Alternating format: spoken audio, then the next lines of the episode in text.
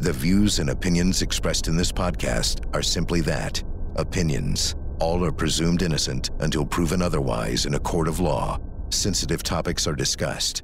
Discretion is advised.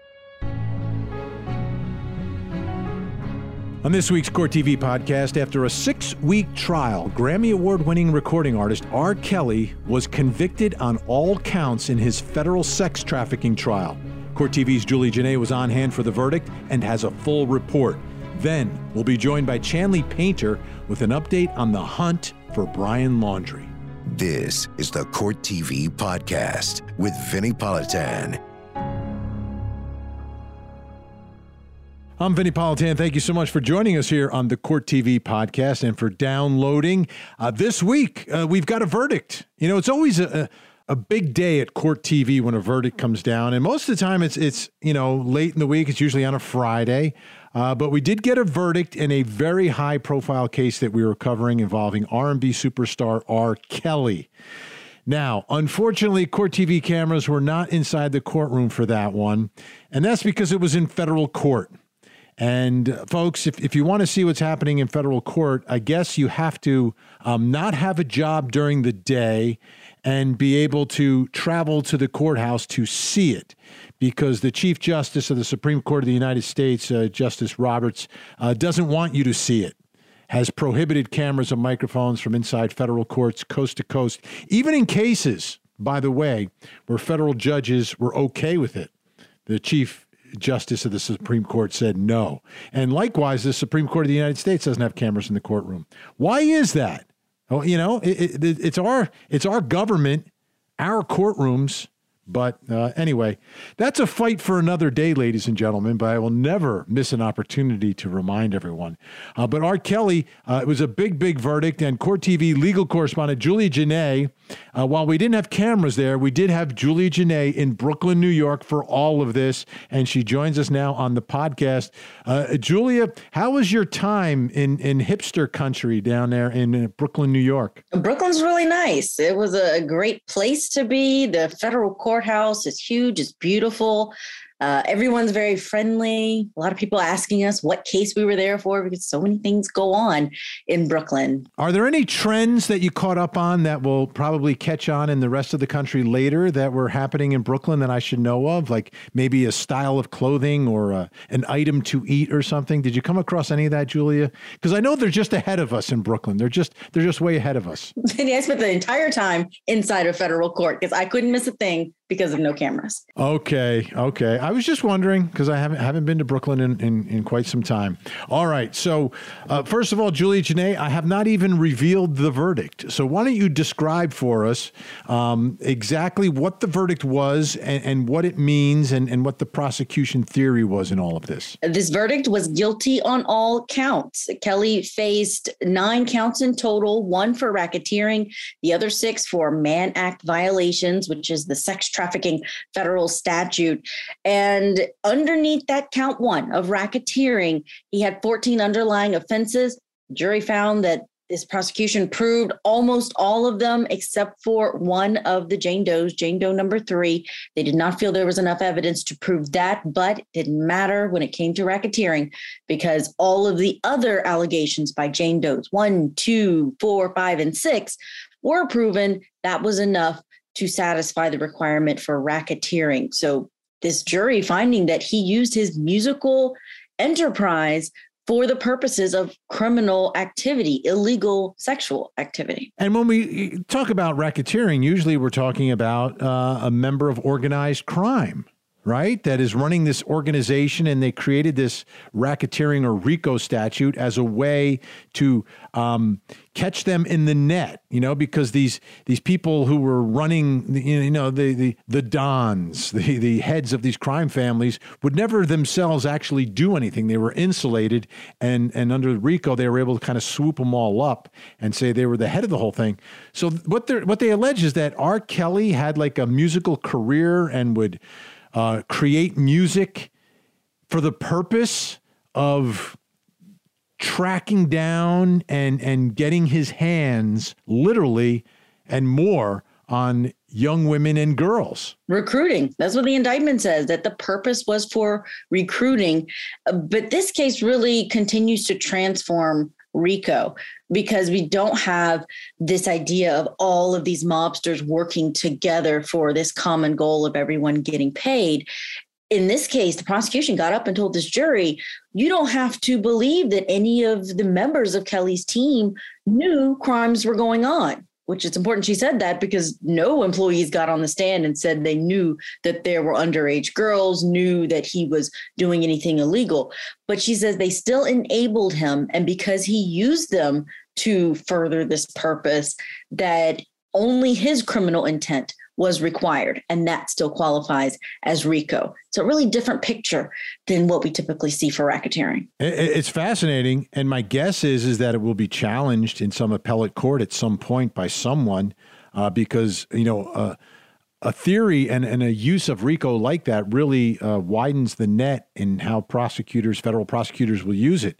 Uh, fascinating stuff. So, um, and and finally, you know, the, the the point that R. Kelly, and this was a guy, how did he come across during the course of this trial in the way he was described? Was he, because my understanding is, is that he's not educated in that he's not really good at reading and writing. Um, but sometimes that can be just a, a, it can be a product of your upbringing and what opportunities you had and didn't have. It, did he come across as someone who was smart, who could manipulate and use people this way? Did he come across as someone who was simple? I mean, what was the picture that this jury got of R. Kelly? Though the defense did bring up often that he uh, used his assistant to write his text messages before there was Siri to do the talk to text, and though apparently he was not very much in tune with what was going on with his money, and that they mentioned a couple of times that have they heard that he could not read or write or had difficulty with reading and writing on the other side, they also heard about what a genius he was, how creative he was, how much of a hard worker he was, how astute he was about uh, his affairs and wanting things to be done a certain way. So I don't think he came across at all as simple. This was clearly someone who has uh, an empire that he built. And you really didn't hear much about someone else handling the rise of his career. And seeing him in the courtroom i think i told you several times when um, we had our hits together that he was writing he was reading at the table. He was talking to his attorneys about what was on the paper. So he probably can't write well. He probably can't read well on the, the level that we would expect for someone to be fully functionally literate, but he did not come across as someone who would just be oblivious to everything that's going on because of an educational limitation. And, and, to me, that's an important part of this because you're saying he's running this criminal enterprise. It's not just like he's along for the ride or he's, you know, th- to me, that's significant, and prosecutors were able to do that. Hey, let's take a listen to one of the um, special agents from uh, Homeland Security Investigations, HSI, which is uh, I never heard of HSI before, but I guess it's, it's part of Homeland Security that does investigating of cases, kind of like the FBI. Human smuggling. Yes, human the human smuggling unit. Fascinating. So let's take a listen to um, their reaction to this really uh, important verdict. For years, Mr. Kelly believed that his power and fame could defy the justice system and allow him to continue his abuse. Today, a jury of Mr. Kelly's peers confirmed what these courageous victims have known for far too long Mr. Kelly is a prolific serial predator. Despite numerous reports of his destructive abuse over the years, Mr. Kelly's brazen acts of intimidation against his accusers kept him shielded from prosecution. Mr. Kelly had the audacity to engage with his associates to bribe and threaten victims, their families, and witnesses, all in an effort to prevent the truth from being told. Make no mistakes, these actions by Mr. Kelly and his associates were not only designed to hide the truth, but to also to keep and continue his destructive ways against the young and vulnerable. In their failed attempt to evade justice, Mr. Kelly and his associates made one critical error. They underestimated the resilience and courage of the victims who refused to be silenced. Now, what's really interesting about all of this Julie Jenae, is how it all started. Because there were rumors and, and, and, and beyond rumors. There was another trial for R. Kelly years ago where he was found not guilty. Um, for, for similar acts, not running a criminal enterprise, but again, uh, for, for what he did with a young woman, allegedly, but the jury said no. It's that it took a, a docu series, surviving R. Kelly, to motivate prosecutors to to move on this. And I don't understand that. I, I, that's the part that to me is is is puzzling here is that this is something that after the docuseries came out, there's this groundswell, there's there's noise being made by the public, there's buzz, and everyone's wondering, well, after we watch the series, why hasn't this guy been charged with something? And then he was. But from your take from the trial, why did it take a docu series to get this whole thing going? You know, it's like we're beginning to see a trend of when the defendant is powerful, high profile, a celebrity, uh, very rich. It takes more than simply an allegation or two for prosecutors to really move. And we've seen that with the Robert Durst trial, with the Jinx needing to come out before prosecutors moved on arresting him. Harvey Weinstein, it took the New Yorker and New York Times articles coming out before prosecutors decided they're going to fully go after him, even though they had allegations and people coming to them with evidence before that. So we did hear that in the trial it was really brought up more by the defense. The prosecution uh, sort of skirted around surviving R. Kelly. Didn't really make it a center at all of their uh, case. They didn't ask the survivors about surviving R. Kelly and their time on it, except for to maybe uh, quench some of the things that they knew were going to come out on cross examination.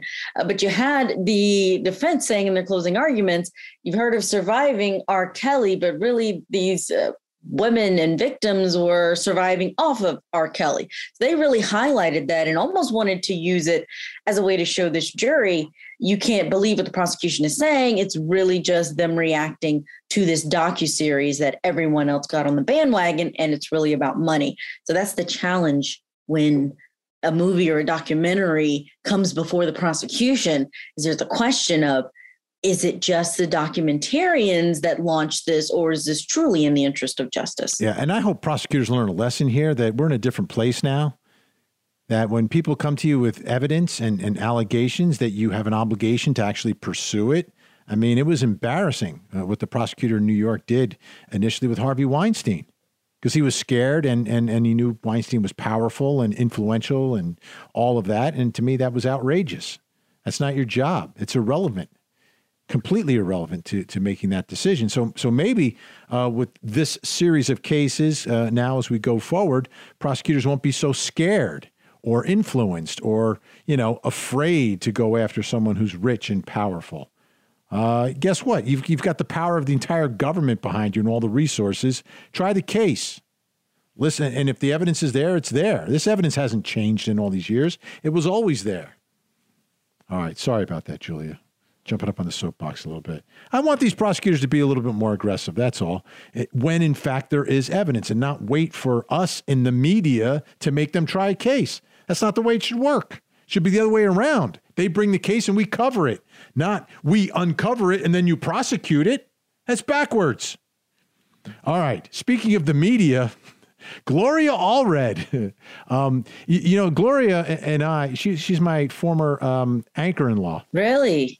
Did you know that? Yes, because I used to co-anchor with her daughter, Lisa Bloom, okay. which made Gloria Allred my anchor-in-law. And um, so she spoke. She's represented some of the accusers here. Let's take a listen to her reaction to this dramatic verdict. In their closing argument, the defense had the nerve to bring up the name of Reverend Martin Luther King Jr. What they failed to mention is that Martin Luther King Jr. said that, quote, I have a dream that my four little children will one day live in a nation where they will not be judged by the color of their skin, but by the content of their character, end quote. That is what the jury did today. Based on the evidence, the jury must have concluded that the defendant, R. Kelly, was no Martin Luther King Jr. Instead, R. Kelly is a sexual predator who is guilty of very serious federal crimes. The defense should be ashamed of even mentioning the name of Reverend Martin Luther King Jr. in any discussion of R. Kelly, a dangerous sexual predator who has harmed so many women and underage girls. Um, that's that's interesting. Gloria Allred does know how to find those pieces of a case and and make a splash and make them resonate. Um, what are your thoughts, uh, Julie Jeannet, listening to what uh, Gloria Allred had to say uh, after this verdict? I can tell you, defense attorney Deveraux Cannick, pretty much the lead attorney for Kelly, actually talked to Court TV about people making that comparison, saying that he was not trying to compare R. Kelly to Martin Luther King.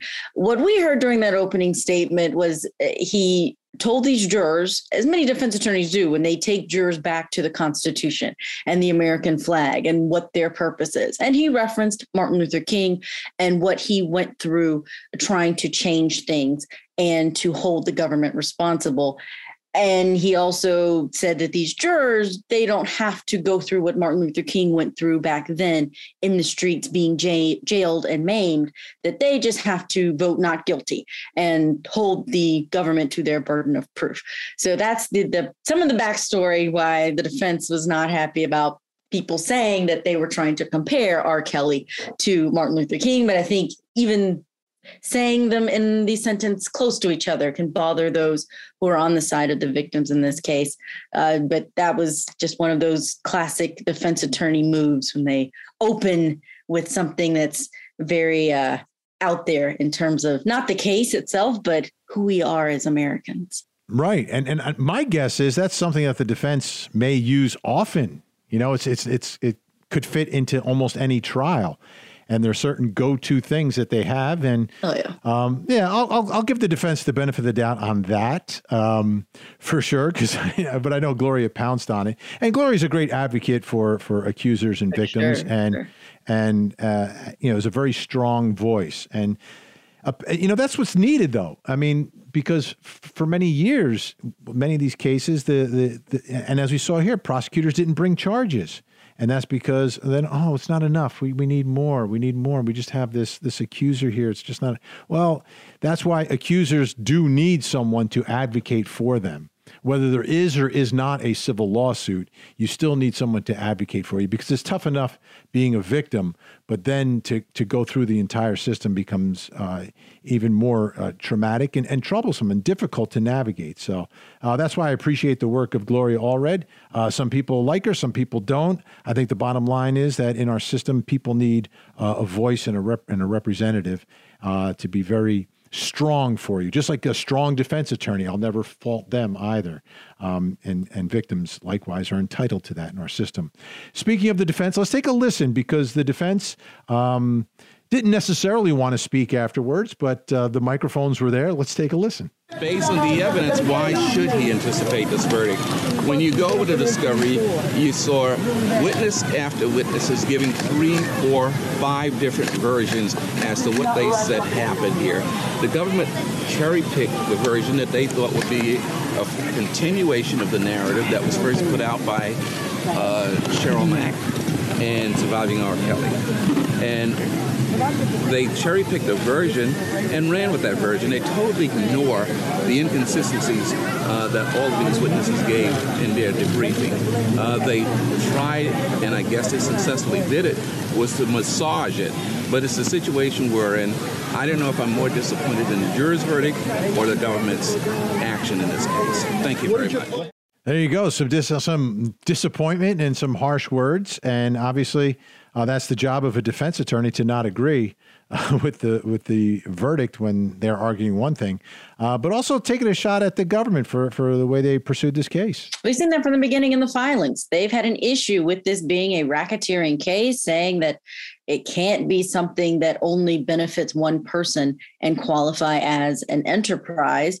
Uh, and that's something that the judge actually halted them from getting into when it came to the arguments in front of the jury, because she said the charges are the charges. They've already litigated it out. They had their chance for a motion to dismiss, and it ultimately did not hold in this court. And prosecutors were able to go forward with this being a RICO charge. So it does seem that they are still pretty upset that it was even charged the way that it was, that prosecutors were able to go back to 1994 and put together all of these cases, which really it was a mountain of evidence for these jurors, even ending with these recordings, Vinny, that we were listening to as media right before the verdict came down.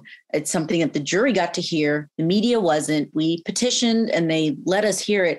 And you could hear uh, these highly pornographic sexual encounters and sounds of someone being hit, a woman being hit over and over, and a man's voice saying, you know, keep saying these degrading things about yourself. Say it again, say it again. And you hear hitting sounds. I mean, it was horrific to hear. So I can only imagine if these jurors, uh, not if, they did hear it, but if it stuck in their mind when they were in the deliberation room, it's really hard to unhear and unsee some of those things. Has to be, has to be, and and you know this is a case too where I was going in and I was looking at it and I said it's really a RICO case, but as the evidence came out and we heard, um, and, and you told us, you know what the evidence was and and what people were testifying to, and then some of the nature of the evidence, it it, it does make sense. It absolutely makes sense. I think the verdict makes sense uh, as well. So for R. Kelly now, looking forward, there are other cases in other jurisdictions, but this alone could be game over for him, couldn't it? It could be. There could be a pleas in the other cases. Could be a dismissal of charges. He faces 10 to um, life in this case. So, will there be a need to go forward in Illinois? The state charges, though there will be cameras in that one if it does go forward, uh, but also a federal case in Illinois and a case in Minnesota. Those are pending. Judge Donnelly set this out for May 4th as the sentencing date. That's 2022. So, a lot of time for these other cases to figure out what they're going to do or if they're going to go forward. Yeah, sometimes after a trial like this, there's what they call a global plea agreement. And there's like, you know, you put them all together and say, you plead guilty to this, we dismiss that, and here's the amount of time that you're facing. But he's like 50 years old now, right? 54. 54. So, you know, I don't, I don't think there, there would be any deal for him for less than 20 years, do you? I uh, know, I can't imagine that. So, can't because at least one of the counts would be 10 to 20. So, for nine counts of guilty, I can't see under 20 years. Yeah, you've got so many victims here. Um, I don't see prosecutors giving away free crimes here. So um, I, I, think th- the way this plays out is is that you know he's going to end up going to trial on a bunch of these, and then hope to win some, and then hope to win an appeal because that, I think that's all he's got at this point. I really do. So let's take one step back here, Julie Jenae, and, and where we are right now. Right, Me Too happened. Um, and and now we're looking at people like Bill Cosby. We're looking at people. Well, Bill Cosby ended up getting released, but at least a jury found him guilty, right? And I, am talking here about the way juries react to these cases. A jury found him guilty. Uh, a jury found Harvey Weinstein guilty. A jury found um, R. Kelly guilty. Are we at a point now where the celebrity advantage is gone? especially when it comes to these types of cases. It, it, I almost feel like powerful people, and, and, and it's really men, who are, who are accused of these things, while there is a presumption of innocence, um, there's not that, that aura that used to be surrounding celebrities, that they were somehow targets. I think the, the from my perspective at least, I think the public may look at them a little differently as not being targets, but being in a position of power now. And I, and I really think that has changed the world when it comes to uh, sex crimes and celebrities. I think there is a balancing out. There used to be this untouchable wall where it, you'd hear the phrase, and we heard it in this trial they don't need to abuse anyone, they don't need to recruit women. Women are throwing themselves at them. Uh, but now there's not that just automatic oh well she must have been asking for it no i think jurors absolutely understand that you believe victims we hear that all the time and i think jurors understand that you don't automatically dismiss someone's claims and you listen to their stories and that's what these jurors did i also want to point out that this wasn't just this jury saying, oh, prosecution, you brought in all these charges and we believe you because you're the prosecution.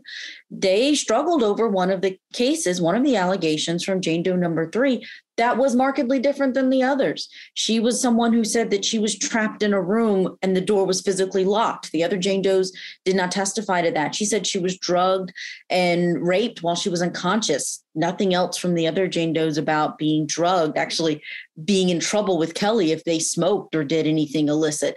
Uh, so it seemed that they were very thoughtful, not just automatically believing what came before them, but going through the elements and felt that the law and facts matched in five of those allegations uh, from the alleged the victims, but not for Jane Doe number three. That's perfect. That's the way the system should work. You know, you judge each case, each incident, each allegation on its own and you don't give any special credence to someone because they're a celebrity and you don't necessarily automatically convict them because they're a celebrity. They're just, you know, they should be treated the same way everyone else is.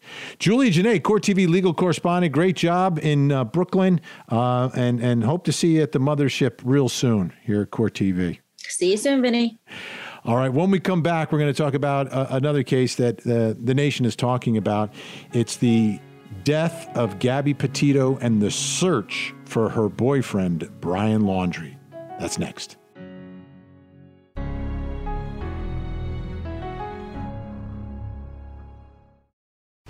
Follow Court TV live over the air, uninterrupted. If you're watching television with an antenna, just rescan your channels now to add Court TV. And go to CourtTV.com to see the exact channel position and more ways to watch Court TV in your area.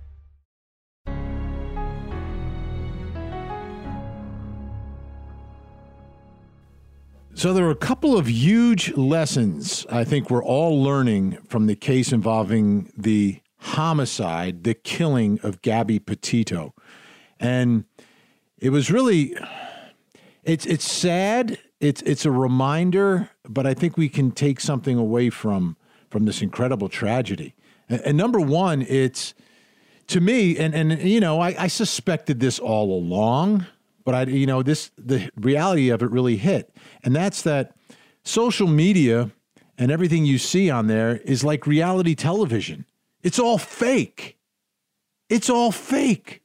I mean, if you looked at the the video that they posted, that Gabby posted of her and Brian Laundrie as they're traveling across this country for this amazing adventure, you would be so jealous. So incredibly jealous of not only being young and free and seeing all these amazing things, but being in love and sharing it with someone. And it was all fake. It had nothing to do with the truth. And, and to me, that's one lesson from this. The other lesson, and this one I really, uh, to me, is more surprising. You know, there, there are people who, and, and I'm talking about Brian Laundrie now there are people who spend a lot of time that are so concerned about um, protecting the environment and Mother Earth, you know? And that's who Brian Laundrie was. He would get really upset if someone drank water from a plastic bottle. And, and I'm not attacking people who are like that. What I'm attacking is him, who's the hypocrite, who is so concerned about saving Mother Earth but when the entire nation is looking for his fiancee and the love of his life, he does nothing, says nothing, and runs away and hides. Complete hypocrite. And, and, it, and it makes me really question what those beliefs are about saving Mother Earth and everything else that was going on in Brian Laundrie's life. Because if you don't have it within you to do something and say something to the parents uh, uh of Gabby Petito, to anyone to to try to help her, then I, I have no time for you. And it, and it has nothing to do with whether or not you committed a homicide or committed a murder. It's that you were with her, and then you came home without her, and we know that she was found alone, dead, the victim of a homicide in the middle of the desert, and you said nothing and you helped no one. No compassion, no no no humanity at all. So don't I don't even want to hear you and your plastic bottle saving the earth when you won't even do anything uh, to save um, the woman you said that you loved. Unbelievable. I just had to get that off my chest. Let's get now down to the case. Um, I want to bring in Court TV legal correspondent Chanley Painter. And, and Chanley, I look at this story and, and there's two factions of it. There's the investigation into the homicide of Gabby Petito and figuring out exactly what happened to her and who was responsible. And the second part, which is, uh, of course, it's somewhat related and may be completely related, and that's the search for Brian Laundrie, who, according to his parents, went missing, according to the rest of the world, went into hiding. So let let's start with the search for Brian Laundrie, and and I'm and I'm starting there because I think it's important to do that off the top because um, he needs to be found because there are a lot of questions that need to be answered. Uh, that can only be answered through either uh, charges in a trial or him speaking and, and, and speaking the truth. So, um, what are your thoughts about where that investigation is and where it's going and and and how it's proceeding right now? Well, of course, investigators are tight lipped on any leads they may have, but Brian Laundrie has been missing Vinny, for 14 days. His parents reported him missing September 17th. We have a heavily redacted missing person report from the authorities. The search began at the Carlton Nature Reserve in Northport, Florida. That's where his parents said that he went hiking, left his cell phone, left his wallet at home, and they never heard from him again. So, for about 10 to 11 days now, authorities, uh, multi department, federal, state, local authorities have been pursuing him in this 25,000 acre nature reserve, a very vast, unforgiving, 75% water nature reserve with swamp buggies, alligators, snakes, uh, dive teams, heat seeking drones, and no sign whatsoever of Brian Laundrie. And that's where we are today. They continue to search there. It's much more scaled down now. The FBI, the lead agent, taking on this manhunt for Brian Laundrie, and no sign of him as of yet, or that they're telling us. Now, the, the other part of this is there have been different reports from neighbors who said they saw things, and I'm sure investigators are following up on that. But you're getting to the the source of this information, the parents, and you know I understand a parent is a parent. Uh, the the love of a parent is unconditional. Um, regardless of the of the situation, for the most part, parents will do whatever they can do to protect their child. And in this situation, we know that they've already taken steps to protect him legally, because when when once once Gabby's parents figure out something is terribly wrong here, and and this investigation and the search for Gabby began, um, he already had a lawyer. He did. And that's not on his own. He's not going out and I mean that's him through his parents uh, are getting him legal counsel before there's ever charges, before there's an accusation when we just have a missing person. So I know that they will do whatever they need to do to protect their child based on that. Right. And he's only a person of interest right now officially in the disappearance of Gabby Petito. But even before we knew he was missing, he you're right, he has an attorney. His parents have the attorney. They only speak through their attorney. They did speak, the parents, to the authorities to say he was missing, but they aren't speaking to the public. Now, there was a statement released by this attorney last night, Vinny, that says the Laundrie, Chris and Roberta Laundrie, they don't know where Brian is, but they're very concerned and they hope the FBI locate him. Daily, their house in Northport, Florida, flanked with media from all over the nation and protesters. Even today, people with megaphones shouting at the Laundries when they left their home today, when they returned their home today, uh, yelling justice for Gabby Petito. You are murderers. You're helping your son. That is the life that they are living right now. And at the at the end of the day, it's self-inflicted because you you may look at it, and I look at it, you know, right, the parents are thrust into the middle of all of this, but the timeline, right? She was living in their house. So she's a member of the Laundrie household before this wild cross country adventure begins, correct? Yeah, she lived with Brian in the Laundrie home for a while. So Brian and Gabby met in New York, Long Island in high school, moved together to Florida when his parents did, lived there in that home where the Laundries are still today. And in their front yard, people are leaving flowers for Gabby because they know that she lived there.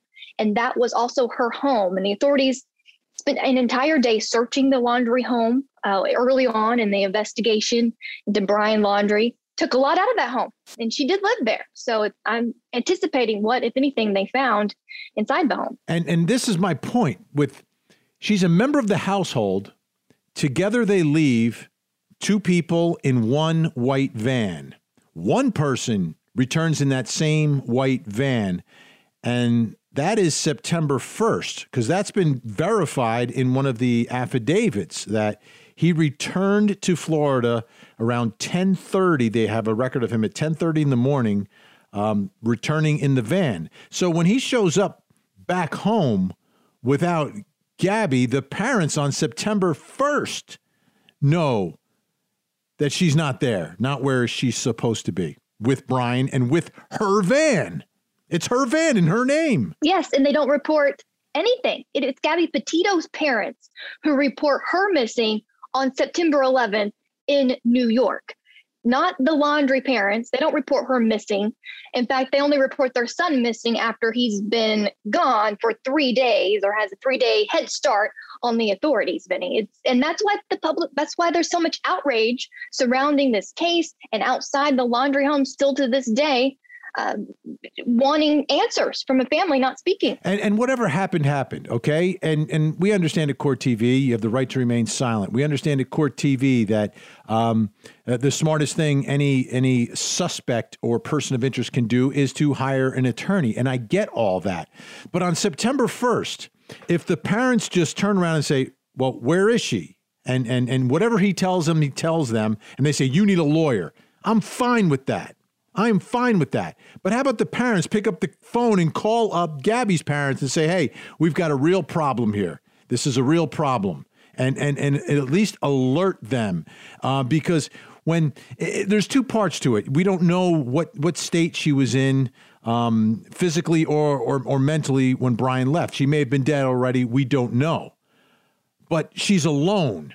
And whether she's alone and alive or alone and dead, both to me are equally are equally bad in, in, in remaining silent for those 10 days and not picking up the phone and saying something. And, and you have to understand at that point, your life has changed and the relationship you have with, with Gabby's family obviously has changed because of whatever happened between Brian and Gabby. But that but you have a responsibility, I think, as a parent as well. You know, at the end of my show, uh, Chanley, I say every night, don't forget to hug the kids. And that's about um, taking care of your children, but taking care of everyone's children. And and, and I know I understand they're adults; they're 22 years old. But I, I, have got I've got someone that old in my house right now, and, and they are still children. Okay, they're not you, you know yeah legally they're adults, etc. But you know if you're taking them in to your house, you have a responsibility. And I think that's what has really irked a lot of people and what has made this story as big as it is, in addition to the, all the obvious um, social media aspects of it. But to me, it's the the actions of the of the Laundrie family that has escalated people's outrage and and and and and thirst for justice in this case. Oh, absolutely. If you truly love, they were engaged to be married together for many years. And that's how you would handle a situation if your loved one goes missing or deceased. It, it just doesn't jive with how people think people would normally behave, Vinny, in this sort of situation. So there has to be something nefarious going on. Otherwise, they would be out in the media wanting to find Gabby when she was missing. Or it's really odd to me, Vinny, that Brian Laundrie's parents haven't been out asking for help in finding Brian Laundrie. They've just been silent the whole time, which makes people think that they know more than what they're saying. And the other part of it is when he goes on this hike, like he goes on a hike without his phone, without his wallet, and goes on this hike at the moment that this story and the search for Gabby is breaking around the country. To me, that's, you know, it, that doesn't make any kind of sense. Um, to me, though, the timeline of, of where he was last seen by anyone outside of his own household is really unclear. Now, it might be clearer for investigators, but for the public, I really don't think that timeline of when he actually left the house is super clear. Like, when was the last time someone other than his parents spotted him at that home or, or in the area of, of Northport? Right. It, it, it's not clear. And the authorities aren't saying because it's a very active investigation of course, like you mentioned earlier, the online social media sleuths, those coming forward saying that they've seen him here or there, they think they may have spotted him. There's people out searching themselves. We, you know, Dog the Bounty Hunter took it upon himself to take it on to try to find and locate Brian Laundrie. There's significant reward money, uh, a bounty for him uh, to find where he's located in this case. So people really trying to to come forward. Even the neighbors at the Laundrie home saying that what the parents told police may not jive of what they actually witnessed at the home in the days leading up to Brian's disappearance. So there's a lot of speculation out there. Uh, it's hard to confirm it uh, with the authorities not talking. Now, the other part of the case is the continuing investigation into exactly how Gabby died, why she died, and who is responsible. Um, that part we're hearing very little, but the, the, most significant thing that we did hear was a preliminary report uh, from the autopsy. The final autopsy results not in, but it was uh, manner of death, homicide, which is extremely significant. It, it wasn't suicide. It wasn't accidental. It wasn't natural causes. It's homicide, death at the hands of another. So that that completely changes the nature of this investigation. That completely changes uh, the potential um, nature of the investigation into Brian Laundrie. Uh, but I guess we're, what we're waiting to hear, though, is the actual cause of death here. We are, and there's no certain timeline as for when the final autopsy report would be released. We know in our experience, Vinny, that it takes a couple of weeks, sometimes weeks, for an autopsy report to become final if there's additional testing that has to be done. But even if it is finished, the authorities still have this active investigation ongoing. So highly doubtful they would release the details yet because there may be details in that autopsy report that only the killer would know and they want to keep that close to their vest until they have a an official suspect in this case. So it was huge though to find out the manner of death. We don't yet know how she died, the cause of her death. We'll just have to wait and find out. Now, for for everyone who's followed this story, which is a, a lot of people, uh, uh you know, around the around the country and around the globe, uh, have taken a look at this and, and trying to figure out what happened. Um, but the discovery of her body was actually seemingly a result of, of social media once again. Because if you start searching somewhere in the Grand Teton National Park looking for a body, I mean, where do you even start? I mean, thousands and thousands of miles and, and terrain that is different. You have no idea. But apparently, the van was spotted by another YouTuber uh, the the Red, White, and Bethune uh, family that that does the same thing. Kind of drives around the country and takes pictures of beautiful places. They happen to have their cameras rolling, and they spotted that van. And it seems that Gabby's remains were recovered very close to that area. Yeah, what a discovery! That was huge. It's a break in the case because where they spot the van it was walking distance to where her remains were eventually uncovered by the authorities.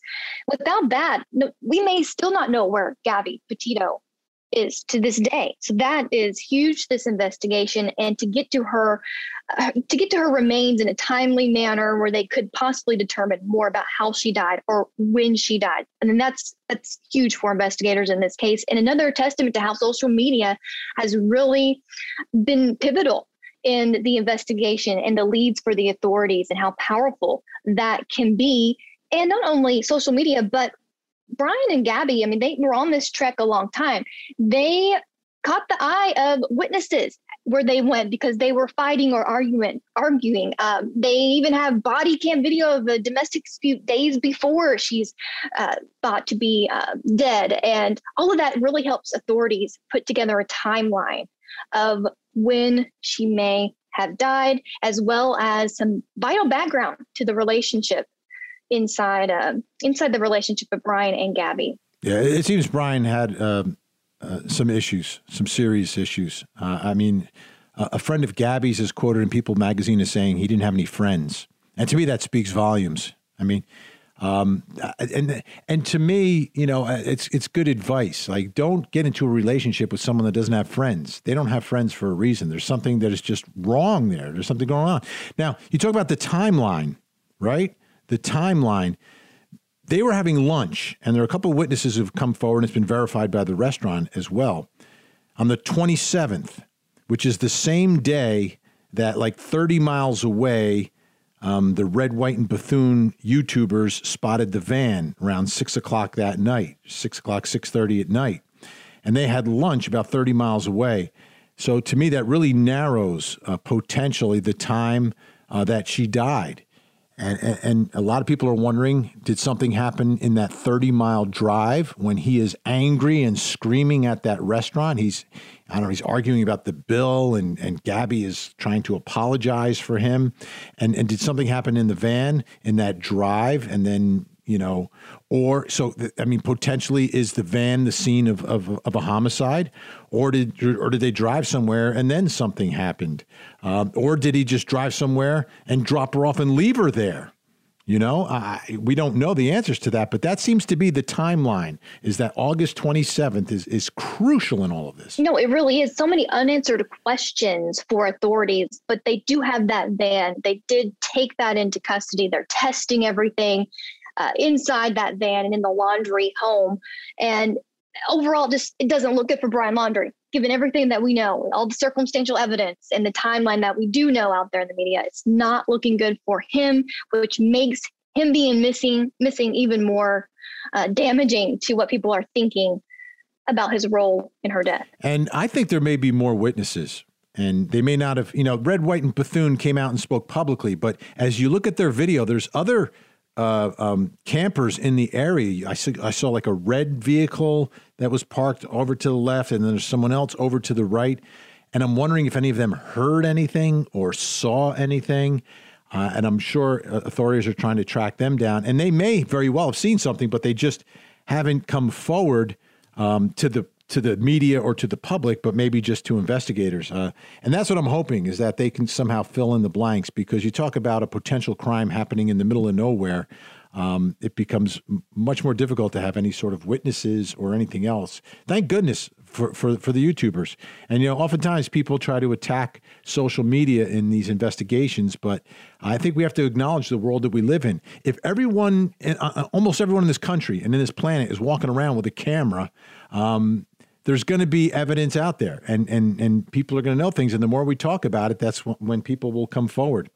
Chanley Painter, I know you have a very busy, busy day today on Court TV, as you do every day. Uh, thank you so much uh, uh, for joining us, and we will talk again. And, and hopefully, next time we talk about this case, we have a few more answers about what happened to Gabby and where Brian Laundrie is. Thanks so much, Chanley. Thanks, Vinny.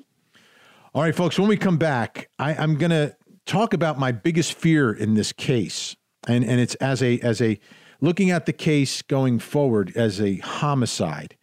Uh, the biggest fear I have may surprise you a little bit. It may very well surprise you because it's very counterintuitive, um, but it, it, it's it's the truth. Trust me. We'll talk about that next.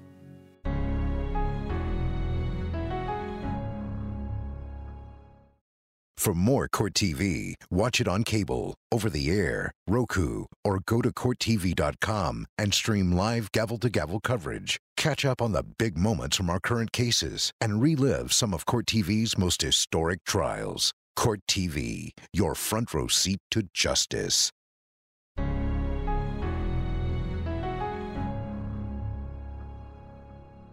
So here's my biggest fear in the case involving the homicide of Gabby Petito is that the jurisdiction in the homicide case will lie with federal authorities, that the feds will be in charge of the prosecution. And now all of a sudden you're scratching your head saying, What, what are you kidding me? I mean, uh, shouldn't we be more confident in a federal prosecution of a case? I mean, with all the resources they have, and you know, you turn it into the so-called federal case, that all of a sudden that will be better uh, for the prosecution. And, and, and I say no, it's not. Not in this case, not at all. And, and let me explain to you. And this is based upon um, my years of experience in, in covering cases and also uh, practicing in the day to day. Federal prosecutors are so much different than state prosecutors. And I've alluded to this in prior podcasts. Um, state prosecutors, it's really simple what their job is for the most part. A crime happens, okay? Someone or something is victimized. Investigators and police go out, try to solve it. They figure out who it is. They give the evidence to the prosecutor, and then the prosecutor tries the case. You know, they charge the person they believe is responsible and then either get them to agree to a plea deal or they take them to trial to attempt to convict them. Very simple. But generally speaking in our federal system things don't work that way. That's not the way they that's not the way they prosecute crimes. It's rare. They do from time to time, but they just don't have as much experience at it. And that's my fear here is that you are going to have a federal prosecutor in charge of this case who's not used to or doesn't have the mentality necessary to try a murder case. Okay? Now, if it happened on federal property, chances are this case will be tried in a federal courtroom if there is a murder, if there are murder charges and a, and a murder case. Here's, here's the problem they don't do it a lot. And as a general rule of thumb, federal prosecutors are very conscious of winning and losing. And, and that's because of the bosses in all these offices, all these um, U.S. attorneys around the country are even more political than local prosecutors way more political. They all have aspirations to do something, whether it's it's it's to to be a judge, to be a governor, to be a senator, whatever it is. So they don't like to lose cases. And the cases they really don't like to lose are the ones that we the public are paying attention to. High profile cases. So they're very timid in, in, in, approaching these cases and sometimes will not bring charges when a state prosecutor with the same set of facts will say, Yeah, there's enough here. I'll go convince that jury because they're not scared to lose. I mean, if they're convinced that, that they, the, the person that they believe did it um, is responsible and they've got what they believe is enough evidence, they'll go in that courtroom and try to convince that jury. Federal prosecutors, take a look at the cases.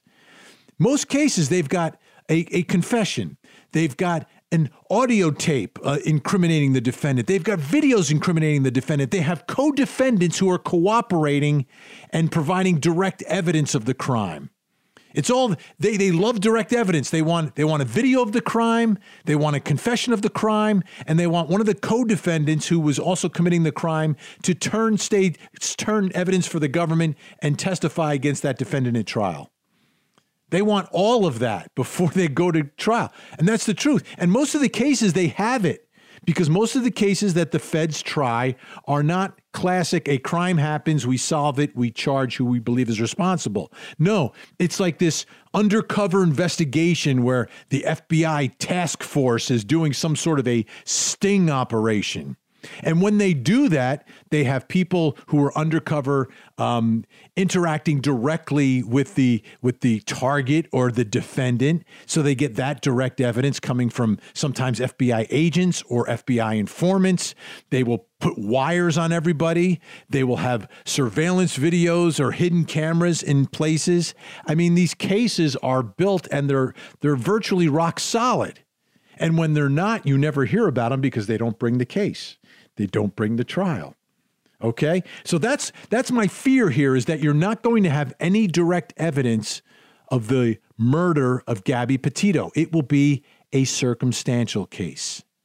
It will be based upon forensics, timelines, um, motive, perhaps. There'll be all these other things, but there's not going to be a witness, there's not going to be a videotape, and there's not going to be a confession. Okay? None of those three are going to exist. And there's not going to be any co defendant who's going to come into court and testify against the other defendant. Those are all examples of direct evidence. Direct evidence. So it's going to be a circumstantial case.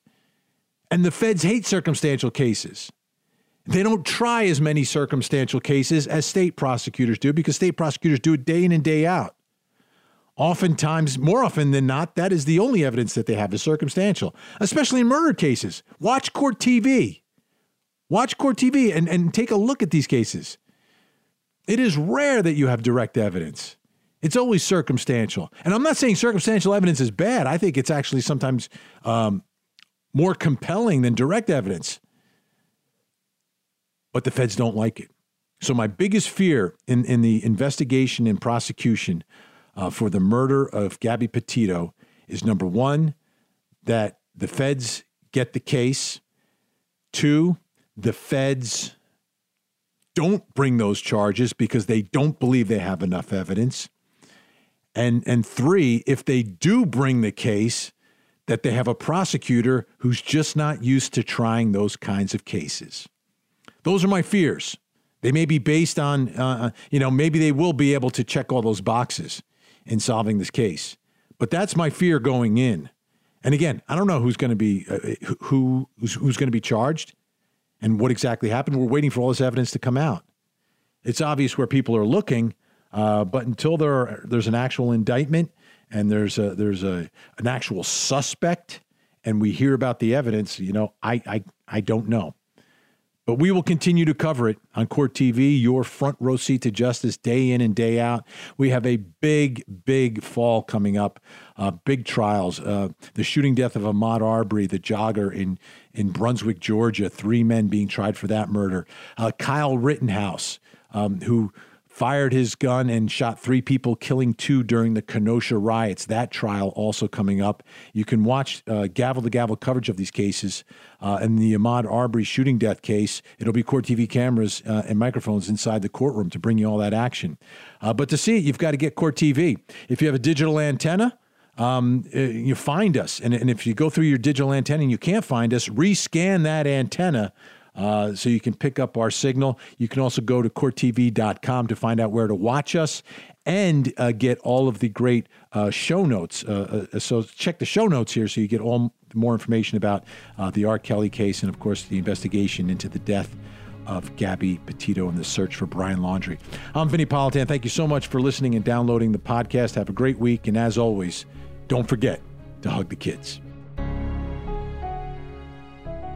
This podcast is a production of Court TV.